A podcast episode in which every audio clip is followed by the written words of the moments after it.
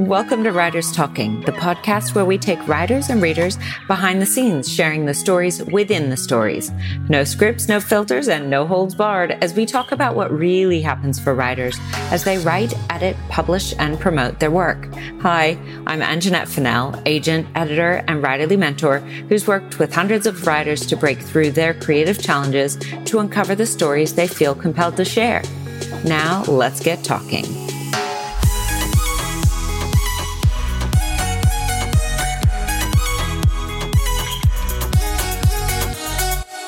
Steph Vizard is an Australian writer and lawyer. After studying literature at Oxford University, she worked in publishing in London. Her debut romantic comedy, The Love Contract, won the 2022 HarperCollins Banjo Prize. She's a connoisseur of salt and vinegar chips and lives with her family in Melbourne very happy to reschedule. As I was saying before we were recording, this is integral to your book too, which was a really, really fun, like I really enjoyed your oh, book. You. And it was, it's not a, a bad thing to say a quick and easy read. Of course, it was an award winner. So can you tell us a little bit about your background before you got to writing and how you decided to write this particular book? Yeah, of course. So, I mean, I've loved reading forever and particularly rom coms. They were the first love of my life. And I did my undergrad degree in English literature. So, I spent a good couple of years just reading and reading. um, An excuse. And, yeah, exactly. Legitimized reading. And then I was working in London and I did a creative writing course. And that was the first time I'd sort of, you know, been a bit focused focused about learning to write. And I really enjoyed it and sort of got an insight into how publishing as an industry worked and mm. what uh, you know might lie ahead if you know everything fell into place and then i was in my early 20s then and then all the things happened that happen yeah. in often in your 20s so you know i uh, went and did a grad degree and i fell in love and i moved yeah. countries and i started work and all the things and sort of this uh, kind of you know focus on writing sort of fell a little bit by the mm. wayside and then i had my daughter daughter, my first daughter, and I was on maternity leave. And I'd had this idea for a story sort of percolating in my mind. And then she was, I think, about four months old. And I opened my computer and I just started writing. And I think, it, I think it was a combination of realizing that I now had a daughter and wanted to show her that you should really that. shoot for your dreams, you know, yeah. even if they don't pan out, you should at least have a crack at them, right? And then also, I had a lot to say at that time. Mm. You know, one of the big parts of the book is talking about being a parent and, mm. you know, being a working parent in your 30s and trying to navigate that. And I had a lot to say about that um, because I was, mm. so I think that was sort of the journey up to up to really writing this story? So we're in when we're recording, we're in the middle of, we're not quite to the middle, but we're in NaNoWriMo for a lot of yes. people. Was there a particular time of year, like your daughter was a few months old, which by the way, just flagging for anyone who thinks at any point, and I've worked with lots of people who have said things like, Oh, I'm pregnant. I'm just going to write the book real quick. And then when the baby's born, then I'll do the editing. Like I'm going to have all this time. I'm going to have all this time to do it. So how did that work out practically? Because that's still and, a pretty intense time at about four yeah, months. And the last, yeah, totally. And the last thing I want to do is make people feel bad or that that is what they should be doing on parental leave. Because parental leave is a strange beast where you think mm. you're going to have all this time and you have less time than you've ever had ever and less yes. sleep. I think it was a few things, which a big one being Melbourne's many lockdowns too. Right. So I, a lot of the things that provide the infrastructure of parental leave just weren't available, you know, like mm. parents groups and classes and leaving the house.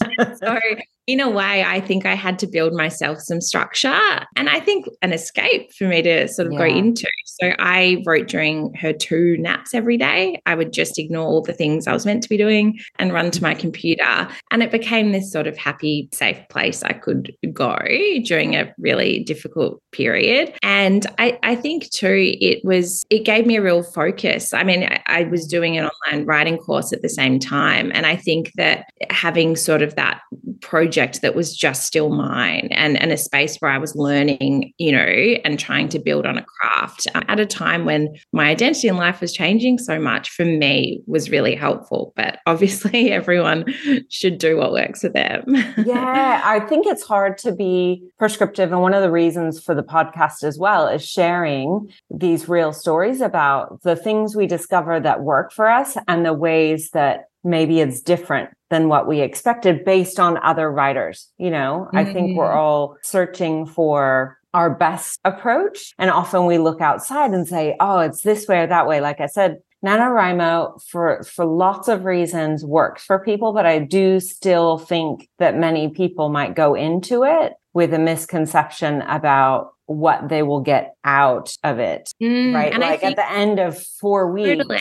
not only word count, if you can hit the word count, but what it's going to look like, what the actual words that you've got so far are going to look like. Actually, that makes me think after all of that experience, so you were in writing, what, as far as career, I'm pretty sure I would have read it in the bio, but were you in law? Were you practicing? Yeah. Okay. Yes, I'm a practicing lawyer. I'm actually on parental leave again at the moment.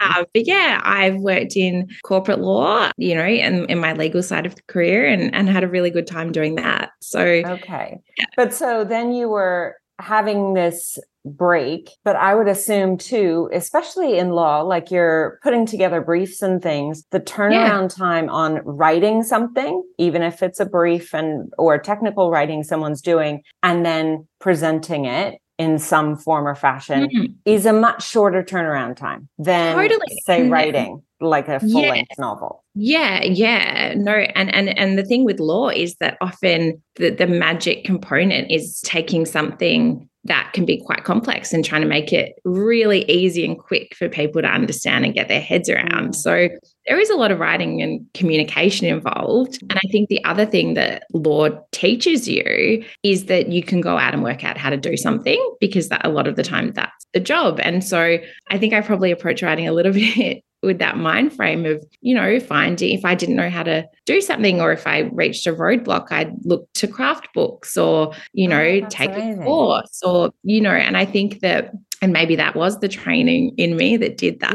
Yeah. But obviously, uh, a novel does take a lot longer than an email advice or, or whatever, yeah. Yeah. Um, and is a lot longer than yeah. I don't think I've ever written an eighty thousand word legal. Oh brief. God! Well, I hope not. I mean, I'm sure there are people who do it. I think the difference between the short form, this is what I say to try to break it down for writers to, I guess, demystify or make it more approachable is it's just staying on the same topic over time. That's really the big difference. Instead of saying, and so whether mm-hmm. you have in these, this day and age too, we have shorter attention spans, regardless of that, it's about showing up and staying on the same story. So for writers, you have to make things more interesting. In law, obviously, you you can only work with the components you're given and or that you research, right? Mm, but it's yeah. it's about staying with it. It leads me, I guess that whole idea about quick turnaround time leads me to wonder what it was like for you and what your process was with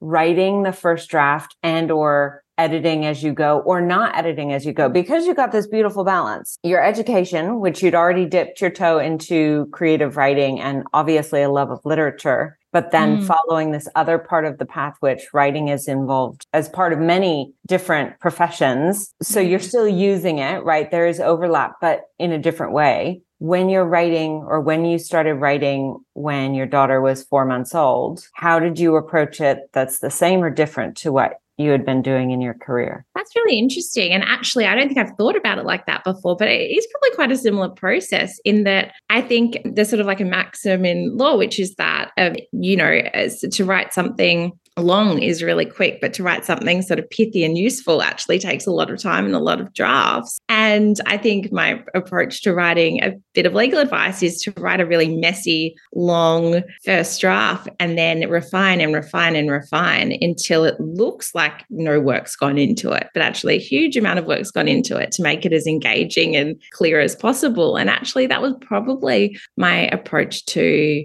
writing the novel too, which is I wrote a really messy first draft where it all just poured out of me and I didn't necessarily know where all the bits of the story were going. You know, I had some sort of you know, plot points in mind and an ending in mind. But I really just discovered the story largely as I went along and I sort of just plugged away at it every day. Then I got to the end and had a really messy first draft. I mean, I tinkered with it a little bit as I went, but largely I just kept going.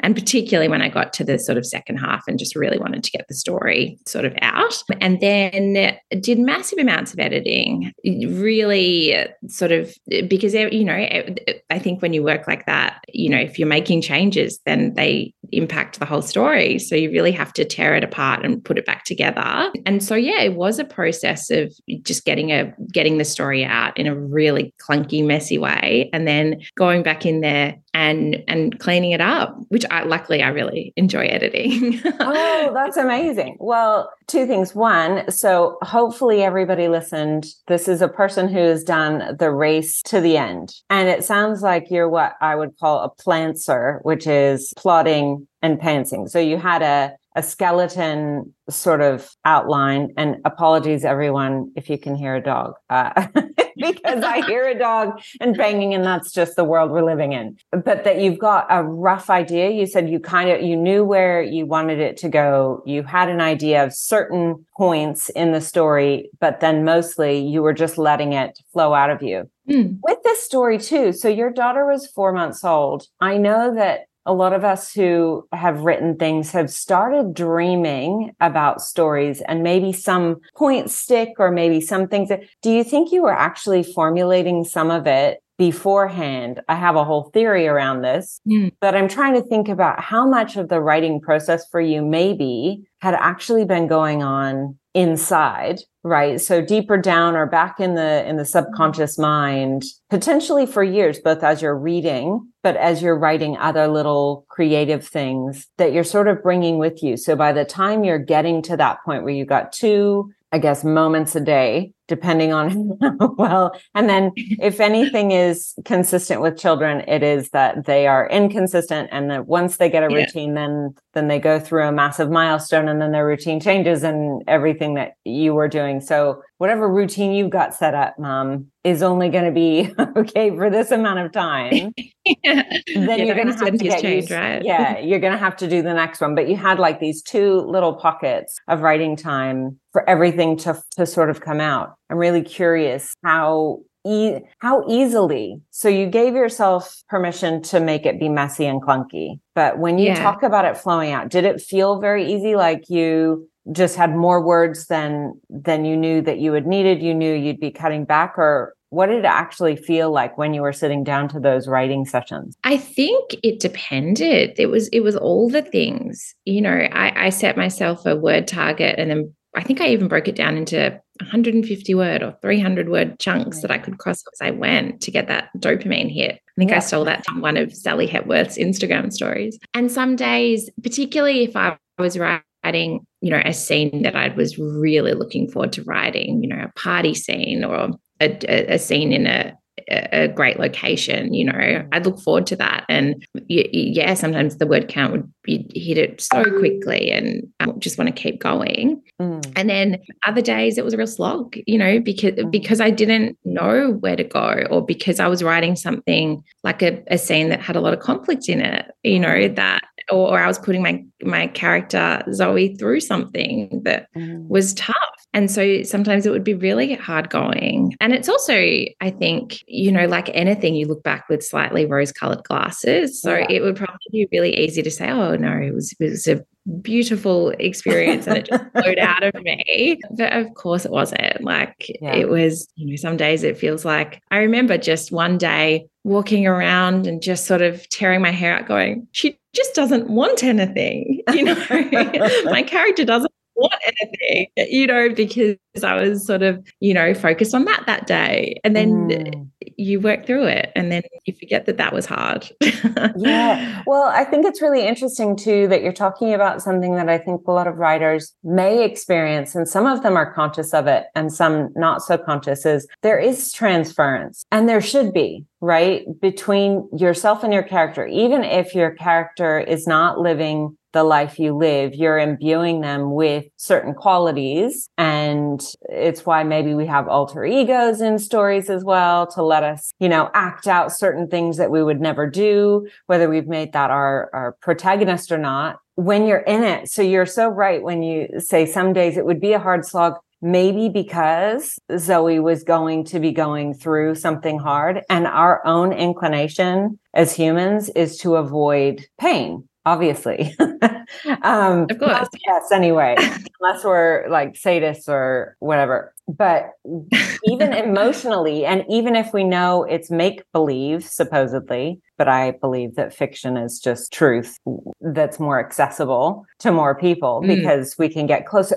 Even if we're conscious of the fact that it's fiction, it can be hard to be present during, like you said, conflict. So she's having a fight and you've got scenes in this book that are so beautiful. When you talked about being a, a rom com lover and even, you know, living in the UK, I definitely had not in every way, but there were definite Bridget Jones vibes from mm-hmm. some of the things that she did. Like when you, and this is any good protagonist, I think. As a reader, we know where they should go. Probably as a writer, you know where she should go, and she's not doing it you know, resistance and, yeah. yeah, like your frustration. She doesn't want anything. And you've got these amazing characters and Will is is gorgeous, you know, prickly at the start and I love the dimension you've put in to the characters, but it is getting her to that place where you know she has to go through those hard things to get to the other side. Yeah. And I think that that is why I love romantic comedies because it isn't at all about a girl getting a guy. I mean, of course it is, you know, that's yeah. why it's got the romance element, but that's not why we're interested in it. We're interested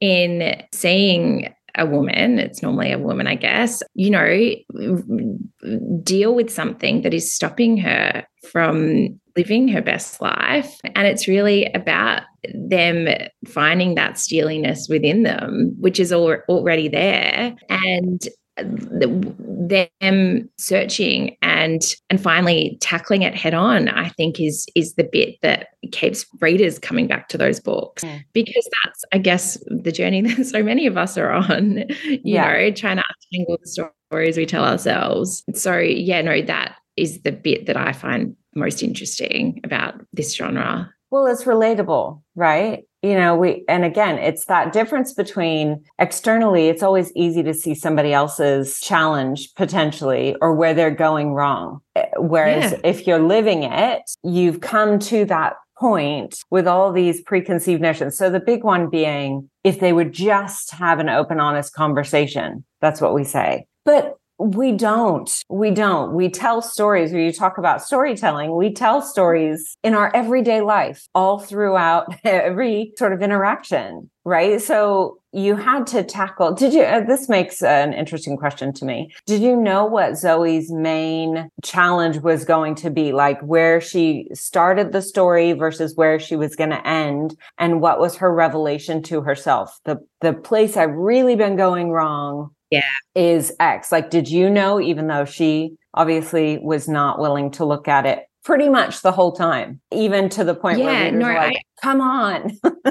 Yeah yeah no i did and i think that you know this is a story about a woman who has chosen to be a mom on her own mm. and she wants to do life really independently the only person that she wants to rely on is herself but because of the childcare drought and because she needs to go back to work, she's in a situation in her life where she literally cannot do all the things on her own. So she has to rely on someone and will the next door neighbor. It, for her, is that safe person? Because she's like, there is no way, you know, like we're going to have a transactional relationship. Mm. You know, it's the safest way that she can rely on someone. And and and I think that I really knew that in the context of this story, what Zoe kind of had to get come to terms with is that there is a difference between independence and you know having a village you know and that relying on people is something that we have to do you know that we all have to be there for each other. And you can't do every, you know all the great things in life on your own. It, it's just you know and i think that in a world where we are often expected to do that a lot a lot you know you know as a parent, like I've experienced and observed that there is a lot that you're meant to do without a lot of help and do really well. And and I think that's where a lot of people are are falling in a bit of a heap because you know the village is as it might have existed in the past just isn't there, and we're sort of looking around to work out you know how we are the parent and the employee and the friend and all the things that we're meant to be. And and I think that if this book is anything anything, it's an impassioned argument for mm-hmm. a village and for yeah. not, not doing things on your own, for being there for other people and for letting people be there for you. And I think I was very aware that that was Zoe's journey to get to the place where she had her village and was comfortable with her village. Yeah. Well, and that I was mean, showing up too.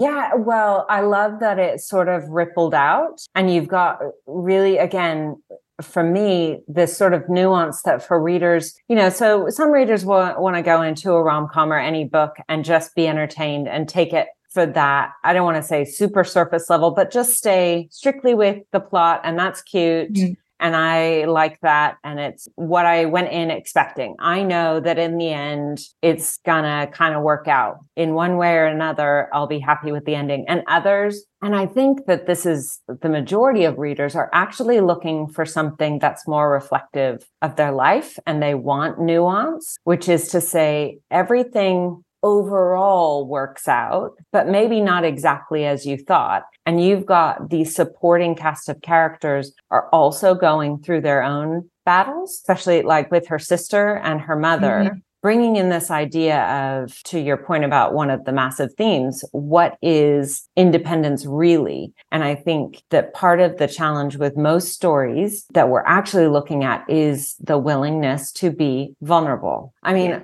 I would say, I don't know, close to 100%. There is, that's a massive component. If people are willing to get vulnerable, they're more likely to get what they need. Well, mm. why? Because one of the things is to challenge this idea. And the village is a perfect example. We live in a modern society in the Western world anyway, where it's challenging, even with multi generations living in proximity, we still have a hard time asking or even with friends. So it's not necessarily that the village isn't there. It is different than it used to be because there isn't forced proximal living, but it's hard even if they're close, which is wild to me. So it's a, a sort of a, it's a mindset. Where did we grow up as little girls thinking if you want a career, now it's not even want. Like you've got to go out and have a job because it's expensive to pay for things.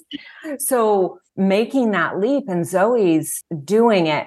I, th- I see multiple reasons she's doing it. So it's not just the financial or the practical. There's the emotional drive that you have underneath it all that started way before it. And that's where you bring in her sister and her mom to help reflect. Yeah. Oh, this, this stuff's been going on, even with her last relationship before it ended there was a reason you you really hit us near the end where if we didn't already get it we know this isn't yeah, a baby was, problem. Yeah, and I'm glad that that's what you took away. Um, that's that's fantastic because yeah, I was so interested in having lots of different female characters with different lives in mm. story because I think that's exactly it. It's it's the lack of wanting to show the vulnerability and mm. the lack perfect. And I think it manifests in all the different women's lives really differently. You know, yes. her sister. It's wanting to be like showing that she's got it all together, that she is this, you know, perfect partner at the law firm, that she is this perfect mother and wife, and that she's able to juggle it all. There's no cracks. I've got it, except obviously. yeah. And then yeah. Her, her best friend, it's, you know, she's so confident that motherhood is going to become come really easily to her and she's not worried about it at all and then when it sort of knocks her sideways a bit she's even though she is sort of a character that is really open with her emotions and you know seems like the kind of person that is you know would be really relaxed about that actually she is all she also withdraws because she, life has hit her in a way differently to what she expected it would. So yeah. I'm glad that you know you took that away from it because yeah. I was really interested in yeah how as women we're expected to just have have it all together and often we just don't. And well, it's um, it's you've got multiple versions of or I shouldn't say versions, but I would say different reflections of the way that it can manifest this drive to tell. I told a story. So even like with her best friend.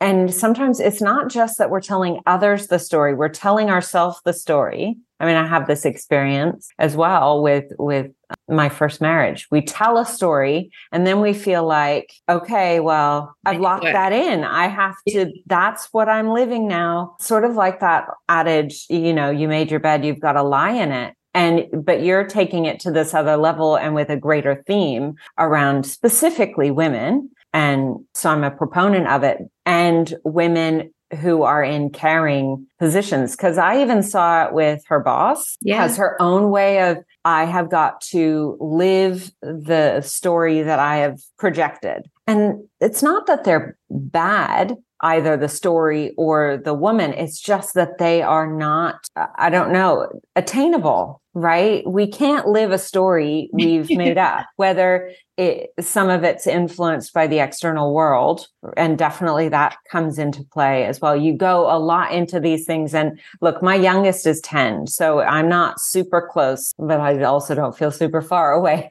Although with sleep, I'm good. I'm good yeah. on the sleep front and I'm very happy. But we were talking That's before. reassuring and, to know that. Yeah. Well, also we'd said uh, we rescheduled this, this podcast because it, mothering things that come up that you don't intend and and so schedules can can go off. And that happens all the time. It's actually directly yeah. related to your story right no, it was very on brand and i think it was about yeah so and thank you for rescheduling it but I, I think it was about a month after the book came out and I'd been doing such exciting things. You know, I'd been to lots of events and bookstores and been up to Sydney. And then I just wake up one morning and I've been hit with mastitis. And oh. overnight, I, uh, you know, I've got every flu symptom and I'm straight on, you know, the antibiotics and I can't do anything but rest for a few days. And yeah. I mean, it's that, that that's very on brand for a book that literally has a romantic scene centered around a gastro outbreak. Yeah. yes, um, exactly. So, I don't know how you did it, but you managed to. You know why? Because it hit it hit the part for anyone who's been through gastro, even those of us who are in relationships. And I should say, it's obviously Zoe is not you. You have a partner you didn't just decide to you know so she's not a direct reflection of you but you've got scenes that are clearly from a woman who has been through hard things and then imagined if i were single like what would i love? Because will does stuff that's like I mean, this is where you have to say, I'm sure that they exist, but they're still in the minority. They're still like the supermodels of the world in the ways that he actually comes to support her It's like, that's why he's a dreamboat, if I'm honest. Like, I, I don't even feel like I'm locked in now that I finished the book a little while ago. I don't even know if I know what he looks like. I fill that in based on what I would like him to look like, but I can never forget the dreaminess of the way in which he just shows up and remains there and it's like, how can I get that neighbor? I mean, I'm married, happily married, so I don't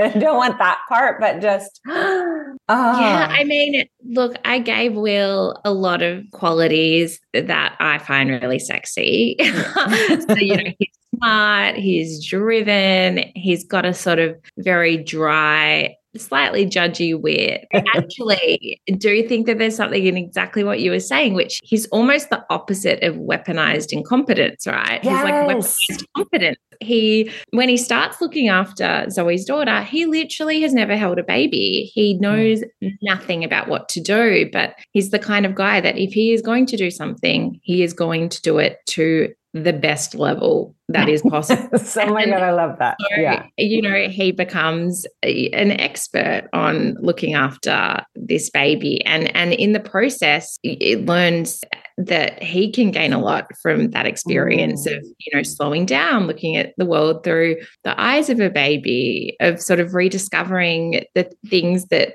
give you joy just because they do, not because they're mm. serving any broader purpose. And, you know, he sort of reconnects to himself through that experience. But yeah, I do think that I don't know what it says about the fact that there's so many so much of the feedback I've had is, yeah, you know, it's it's Will yes, stepping into the breach and being a really competent, caring character that's so sexy. Because it, well, maybe too because it's challenging. Just like you saying through all of these different female characters, that what we're setting ourselves up for is more pain unnecessarily if we were just as honest as we could be about needing help and asking for it, which is the hardest thing. And he comes in being asked, but in a very, I don't want to say clinical isn't the right way, but very clean way. Like this is just transactional. Yeah, we're just doing this. But he steps up in all of these ways and he's not thrown by the grossness of life. It, being a woman means you have to get used to certain things. Even before kids, we experience things that men usually do not internally. So therefore they're not seen. Almost everything about being a woman feels very like it's supposed to be hidden and internalized. Yeah, I Fleabag about that. Um, oh, is um, there? Yeah. Well, I yeah. love Fleabag. I have to go watch the whole series again. Yeah. But it is. It's like this very hidden thing, and he doesn't balk at the stuff that anybody we imagine anybody would. So exactly like you said, a weaponized competence and not saying, oh, well, this is so gross. Just gastro, the word, I don't know why it's sort of synonymous with discussing yucky stuff. And I do think too that something that I really wanted to get into was that I think that we're at this amazing turning point at the moment where, you know, companies are giving a lot of their mm, yes. employees leave that is significant and will give them the opportunity to spend a decent chunk of time being you know the parent to their kid for you know often as the primary carer. I, I think that there's you know a real sort of moment and opportunity for change here, which is that I think mm. there's a lot of men that do want to take on a lot more of that responsibility and time with their kids. And yeah. we just haven't really got there as a society. But there's just gradually, we are seeing a bit of a, a, a point now where, you know, where men can take parental leave where they can have some flexible working arrangements and I, I you know I don't think we're as fully there as, as we could yeah. get yeah. Um, and I don't think it's the norm and I think that you know there's still a lot of barriers to come down but I think that there, there can be so much that guys can take out of you know having yeah. a more hands I mean, grossness aside, like yeah, a, well, you know what, there's golden stuff too, and I think right. that yeah, hopefully that we're kind of heading towards a world where that you know women can be more supported and men can um, have the option to have more time at, at home it's it's funny because it's those experiences and even if it's not you know sickness necessarily and all the things that come with it that time with them that is usually banal and the day to day but also challenging when someone is sick or hurt and they can be cared for by the male figure in their life, that leads to more connection. You know, you see it in romantic relationships too. The the time where people connect is when they've gone through something hard. Now, hard doesn't have to be on a monumental scale. It can just be these moments, especially with a child, where the child is unsure. And it's really heart clenching for a lot of moms I know, because it's why we would choose for us to be sick rather than the child, because the child doesn't know what the heck is going on. And so even if it doesn't seem very serious, the kid doesn't know it's not serious. They just know you know, this what's happening. So if more men there are two things, just like you've got in the book, women breaking down this barrier of now this perceived idea, I've got to do it all perfectly and I've got to have it all together. And there is no village. So I'm going to be the village and that'll be fine. It'll just be a little island of us. It's all good. Totally not practical or doable in modern life. Same with men. And I love that you said, you know, there would be a lot of men who, who want to do this, but I think mm-hmm. we're battling both them feeling like they can say that they want to, and it's not some sort of uh, reflection of their role as men or masculinity or anything, but also because if they could show up and be that support, they're going to get the benefit of being the person the kid really wants to be with in this particular thing. So my daughter, for example, will have certain things she'll come to me for and other things she'll go to her dad for. And both of hmm. them have an emotional support component, which I think is really important. And I think men are missing out if they're not Absolutely. taking advantage of the parental leave sort of changes. Yeah, and and just on a purely like nuts and bolts level, um, my husband took four months of parental leave that his company mm. gave him with both our kids now,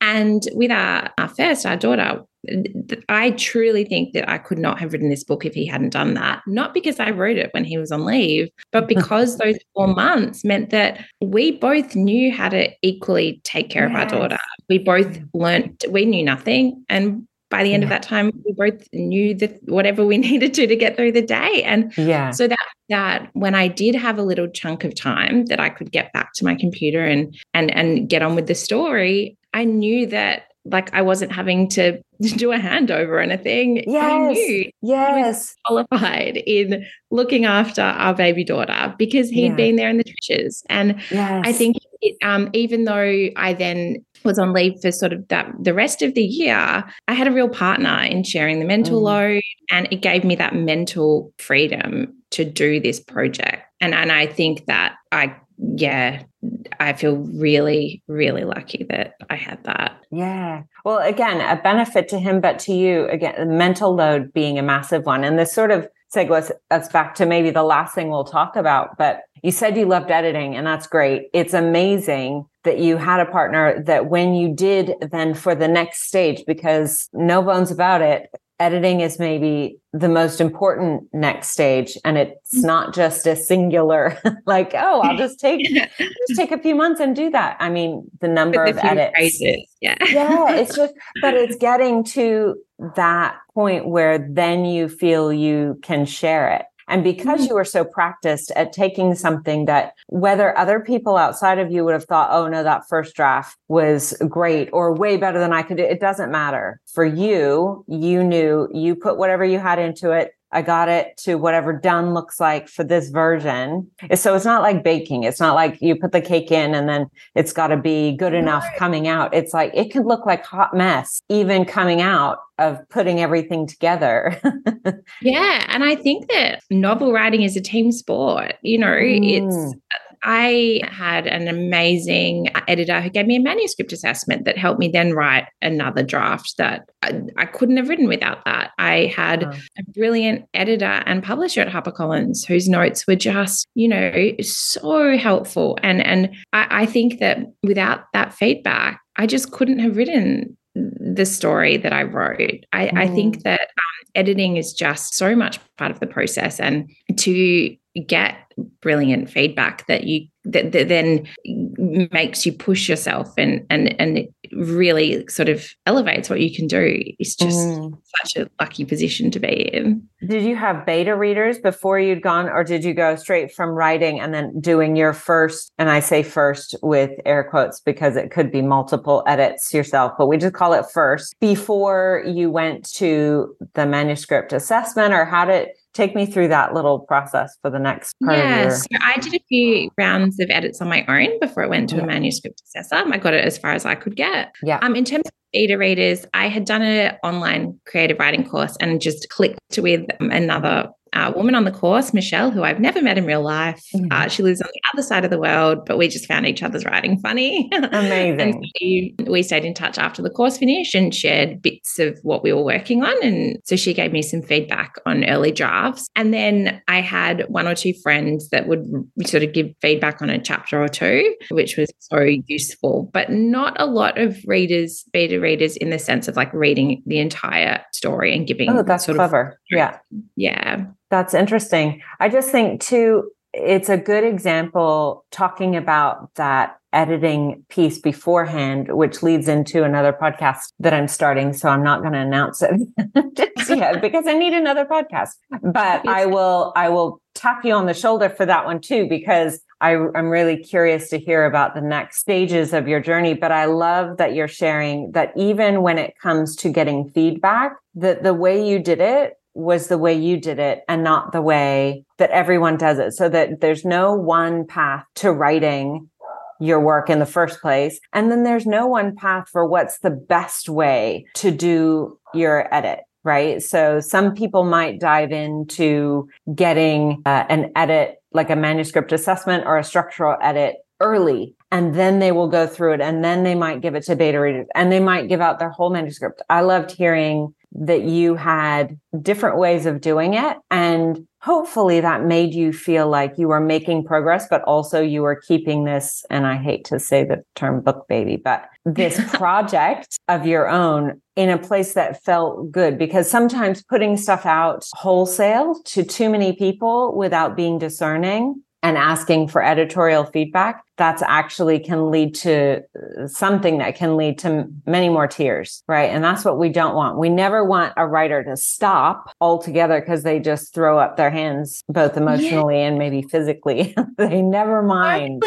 I think there's real wisdom in that. I haven't sort of thought about it in those terms, but I think I'd done a Jenny Colgan was the author that ran this this class that I did okay. online. And I think one of her bits of advice was you get the same physiological kind of hit of dopamine from telling people that you're writing or telling people about your idea or yeah sharing something for people to give feedback as you do from actually writing. And mm. so like make sure it's the writing that you're getting that from you know yes. don't otherwise you can get complacent just talking about what you're going to do. Um, oh um, wow.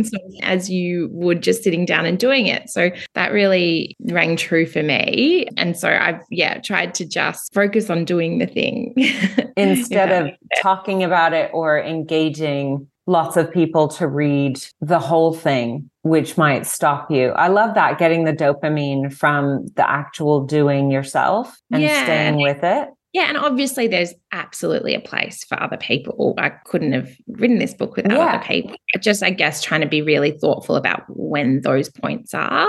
That's it. That thoughtfulness. And like I say, being discerning about the who and and the what like in your case sometimes giving out specific chapters. And then i'm guessing when you give out those chapters it, you could have been directive but getting specific types of feedback like this is what i want to know. When you read this what what's your overall feedback? But sometimes to possibly saying oh did you notice this or what happened? It helps you retain that project for yourself rather hmm. than mm. having too many, I would say, too many cooks in the kitchen. You don't want it at that stage because, by the way, once you get your manuscript, if you're going for traditional publishing, once it's acquired, you're gonna you're gonna do some more some more yeah. editing even if they absolutely love it which they do it will be edited again by a totally fresh mm-hmm. set of eyes structurally before it even goes to the copy edit. So rather than get your head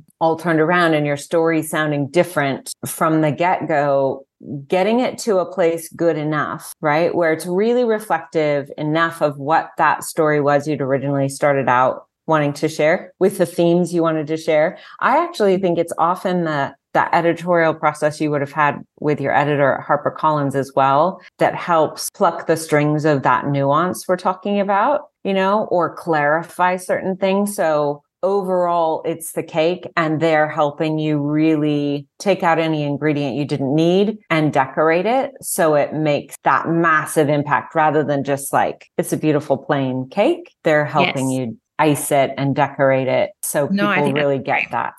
Yeah. Yeah, I think that's exactly. Yeah, they helped turn my my misshapen uh, like beautiful wedding cake. yeah, yeah. Like I nailed it, but in this case, you really did nail it. And I guess this makes a beautiful place to end today. I do recommend everyone go out and get this book, The Love Contract. It was real, even though, like I said, I'm a few years past being in the midst of all of it, it brought me back in certain ways with beautiful memories and in others like oh i'm so glad i'm past that particular stage of challenge but just a really great rom-com and a dynamic while also bringing to the fore some really important themes that are getting delivered and making you think as you go about your day and sort of larger society. Like that's always to me really impressive if you can bring things up that are much deeper, but that you've got it in this container that's just a really delightful sexy rom-com not overly too, but just the right amount i found of all of those romantic components but really we're all just looking at zoe's journey and oh, yeah, I loved it. So everyone go out and buy it. Thanks so much for chatting with us today, Steph. Thanks for having me. I've had a great time. Thanks so much for listening to this episode of Writers Talking. Join us next time for more writers in conversation as we delve into the writer's process, their passions, and a little bit about their books. Don't forget to subscribe on your fave podcast player and follow us on Instagram at writers underscore talking underscore podcast.